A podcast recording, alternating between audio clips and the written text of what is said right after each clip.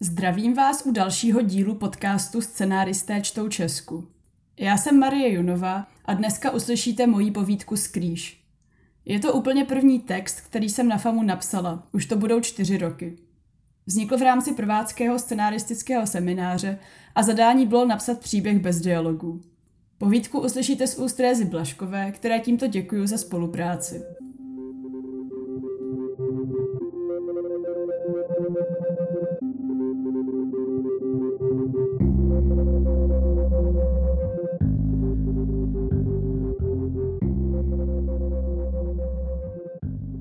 Marie Junová Skrýš Ve vesnici vládne v sobotu odpoledne ticho. Jen nějaký soused kousek odsud seká trávu. A není divu.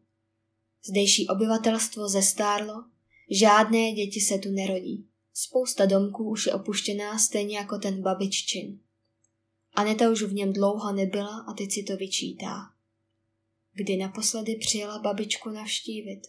Snad Někdy začátkem léta. To už je pěkně dávno. Tenkrát přijela i s holkama. Ty potom hned jeli na tábor a ona tu mohla strávit pár dnů sama s babičkou. Babičce už tehdy bylo hodně zle. V noci se budila a křičela. Aneta jí trpělivě píchala i někce. Přes den za babičkou dojížděla pečovatelka, ale v noci byla na všechno úplně sama. Aneta by tam nejradši zůstala, ale nemohla. Potřeboval jí Radek, potřeboval jí holky, musela chodit do práce, takže zase jenom jeden telefonát týdně. Pak to najednou babička už nebrala a táta jí napsal, že je v nemocnici. Než za ní stihla do nemocnice přijet, byla pryč. Odešla bez rozloučení. Tak se teď jde Aneta pár dnů po pohřbu rozloučit aspoň s jejím domkem. Ví, že se v něm nikdo ničeho od babičiny smrti nedotknul tak je to teď nejspíš na ní. Ale jí to nevadí. Cesta z nádraží je docela dlouhá a do kopce. Aneta už dávno není zvyklá tudy chodit. Navíc je chladno a začíná pršet. No co, aspoň se při tom výšlapu zahřeje. Deštník si sebou nevzala. Balila hrozně zbrkle. Rozhodla se až včera v noci, že sem pojede. Převalovala se v posteli a nemohla usnout. Nakonec přišla na to, co musí udělat. Vstane, nakoupí, uvaří oběd a nasedne na vlak. Potřebuje být chvíli sama. Netuší, jak dlouho. Pár dnů, možná týden, nějaký čas jenom pro ní, bez dětského pokřikování a poštuchování, bez Radkově věčné nespokojenosti, bez zvonění telefonu v práci a nekontrolovatelně se zvětšující kupy papíru na stole. Tak tady je. Tenhle malý, polodřevěný domek stále stejně přívětivý, jako když byla malá. Ze zvyku zazvoní a zvonek vydá známé podivné zarachocení. Nikdo samozřejmě neotvírá. Vytahuje z batohou klíč a vsunuje ho do zámku. Zlehka otevírá dveře. Už v předsíni to voní babičkou. Nemůže se zbavit pocitu, že babička vyleze z útrop domku, aby ji přivítala. Obejme ji, políbí ji na tvář, pověsí kabát a zavede ji do kuchyně, kde na ní bude čekat čerstvě upečený štrůdl. Aneta si najednou uvědomí, že je v domku hrozná zima a zatřese se. Musí zjistit, jak se pouští topení. Chvíli v kotelně zkoumá všechna ta kolečka a páčky, ale nakonec pokrčí rameny s tím, že si od babičky půjčí jeden z jejich vlněných svetrů. V kuchyni na stole neleží voňavý štrůdl, ale několik kusů špinavého nádobí. Všechno naskládá do dřezu a stůl utře houbičkou. V obýváku jsou otevřené skříně. Babička nejspíš něco hledala a už neměla sílu je zavřít. Aneta do nich uklízí poházené kousky oblečení a zavírá je. Největší nepořádek ji čeká v ložnici. Špinavé povlečení, obvazy, rozsypané krabičky s léky, injekční stříkačky, použité kapesníky. Spousta práce. Zavře dveře od ložnice a stoupá po rozvrzaných dřevěných schodech nahoru do pokojíčku, který vždy měla za svůj, když vlastně patřil jejímu tátovi, když byl malý. Tady si odkládá batoh a sedá si na postel.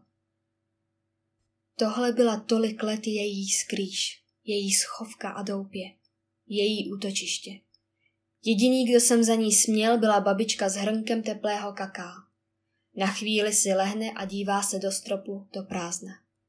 Přesně tohle si přála. Být tady sama jen s tím tichem.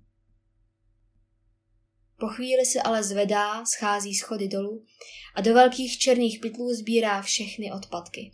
Utírá špínu a prach, luxuje pre oblečení, prostěradla a povlečení a to všechno až dokud se nesetmí. Večer vyndá ze spíže krabici mléka a uvaří si kakao. Spolu s kakaem a knihou si se dá do babiččina oblíbeného křesla. Nikdy předtím tady neseděla nebo snad jen krátce. Křeslo náleželo výhradně babičce. Bylo staré, kožené a mělo dvě obrovské opěrky na ruce, na kterých se dalo sedět, když chtěl být člověk babičce na blízku. Když si to teď takhle hoví, cítí se trochu jako nástupnice na trůnu. Otevírá knihu a noří se do ní. Doma se na čtení nikdy pořádně nemůže soustředit. Díky za přístřeší baby. Jako už tolikrát. Ráno vstává brzy. Kapky deště prudce bíjí na malé střešní okno nad její hlavou. Vaří si obecnou kaši se skořicí a rozinkami. Krásně provoní celou kuchyň. Chystá se na mši. Musí za babičku poděkovat faráři. Ví, že když už babička nemohla do kostela, chodil on za ní. Několik minut jí zabere hledání nerozbitého dešníku, ale vyráží včas. Z kostela se vrací v dobré náladě. Sice ještě pořád prší, ale utěšuje jí vidina suchého domova, tlusté deky a babiččina křesla s knihou. Těsně před domkem se však zarazí. Stojí tu velké šedé auto. Nezná ho. Vypadá tady hrozně cize. Stojí přímo před babiččným domem. Chvíli na něj hledí. Asi tady někdo prostě zaparkoval, ale je tu přece tolik místa, proč by cizí člověk zaparkoval zrovna tady a ne tam, kam se potřeboval dostat? S tušením něčeho zlého vsouvá klíč do zámku. Dveře jsou odemčené. V předsíni si hned všimne pánských tenisek a seprané džínové bundy na věšáku. Při pohledu na bundu jí to dojde. Bleskne jí hlavou, že se zase otočí a odejde pryč, ale kam by šla? Má nahoře věci a v neděli tady vlaky nestaví. Slyší jeho kroky v kuchyni. Zhluboka se nadechne. Viktor sedí v kuchyni u stolu a dojídá zbytek její ovesné kaše přímo z hrnce. Když Aneta vstoupí do místnosti, zvedne hlavu a otevře ústa špinavá od kaše, jako by chtěl něco říct, ale když ho Aneta probodne pohledem, zase ústa zavře. Aneta si uvědomí, jak hrozně zestárl. Na tváři mu roste několik dnů neohlené strniště a na čele má dvě hluboké vrázky. Taky přibral. Pod ošklivým šedým tričkem se rýsuje pivní břicho. Otočí se a zamíří do obýváku. Zvedne z křesla knihu a vyběhne s ní do svého pokoje. Svalí se na postel a cítí svůj splašený tep ve spáncích. Setkání s bratrem. Jak si vůbec dovoluje lézt do její bezpečné zóny? Jak ho napadlo sem přijet? Nikdy jsem nejezdil, vždyť to ani nebyla jeho babička. Má jiného otce. Babičku vždycky měla jenom pro sebe, stejně jako tenhle dům a tenhle pokoj. A právě kvůli němu jsem utíkala. On jejich domov přetvořil v peklo, kde ji nikdo neposlouchal, nikdo jí nevěřil a kde často už prostě nedokázala vydržet žít. Balila si kufr a nastupovala na vlak k babičce, která jí vítala zmrzlou a uplakanou a nikdy se na nic neptala, pokud Aneta nechtěla mluvit. Cítila se, jako by Viktor porušil nějakou svátost, když překročil práh babiččina domu. Sem za ní přece nemohl. A přesto tu teď je. Sedí v kuchyni a láduje do sebe její ovesnou kaši. Bezpečí zmizelo. Teď se ale musí chovat racionálně. Už jí přece není šestnáct. Bude poledne a kručí jí v břiše. Pomalu a se staženým žaludkem se jde zpátky do kuchyně. Viktor už tam nesedí. Rozvaluje se na gauči v obýváku. Špinavý hrnec nechal na stole. Zvedá se jí z něj žaludek. Rychlým pohybem ho hodí do dřezu, ale mít ho po něm nechce.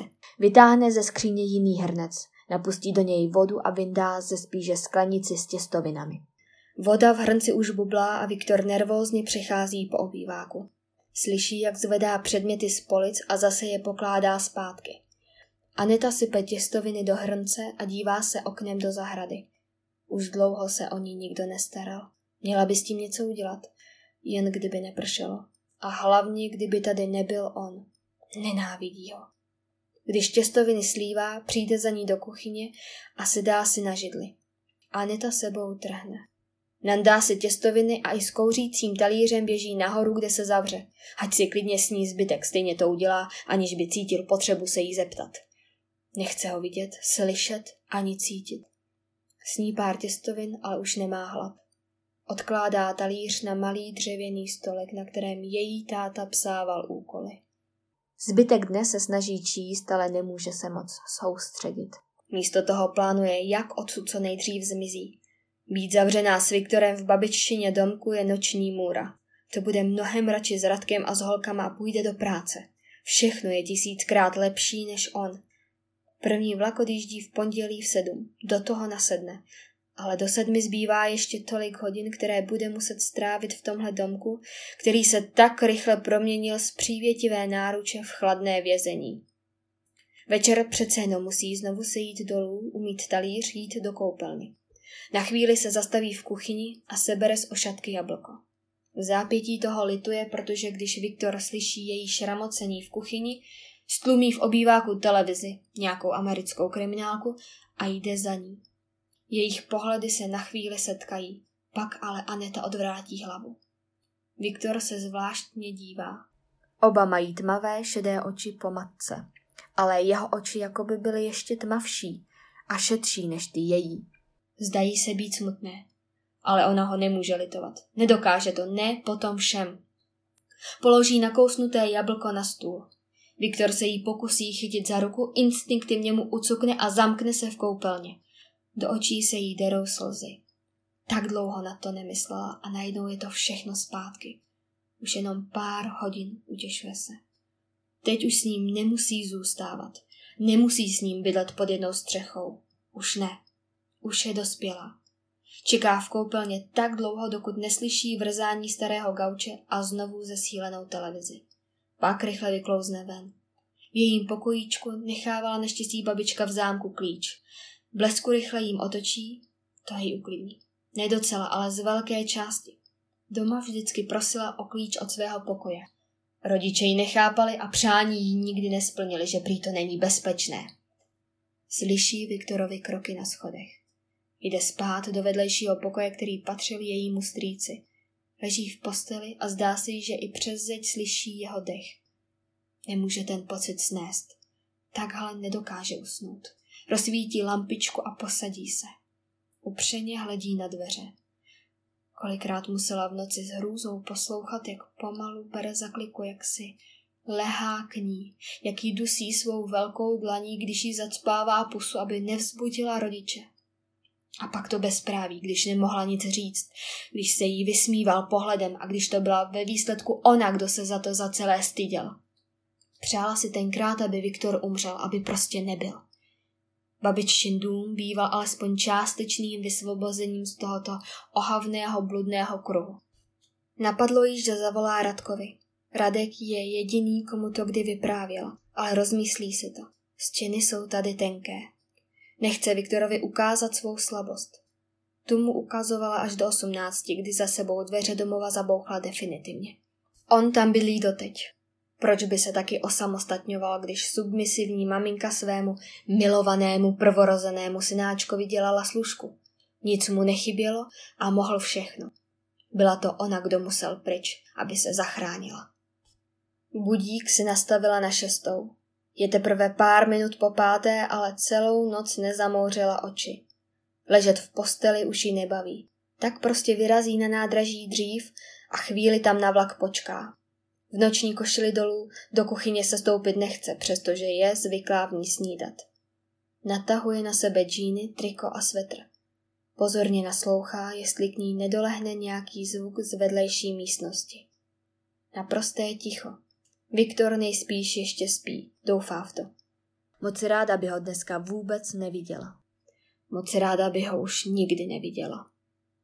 Ohřívá si v kuchyni mléko a přitom si všimne, že dveře do babiččiny ložnice jsou otevřené. Přece je v sobotu zavírala, nebo ne? Snad tam něco Viktor hledal? Jde je zavřít a na prahu místnosti se prudce zastaví. Viktor leží v babiččině posteli se zvláštně skřivenými ústy. Obličej i hruď má špinavé od zvratku. Potom Anetin pohled spočine na nočním stolku. Leží tu několik prázdných platíček babiččiných léků a sklenice a taky kus papíru, na kterém je Viktorovým stále stejně neohrabaným písmem napsáno Odpusť mi. Dlouho na tu scenérii zaraženě hledí. Je mrtvý, blesknej hlavou. Tohle by si tenkrát tolik přála vidět. Ještě tam chvíli stojí a dívá se na něj. Nedokáže říct, jestli dýchá.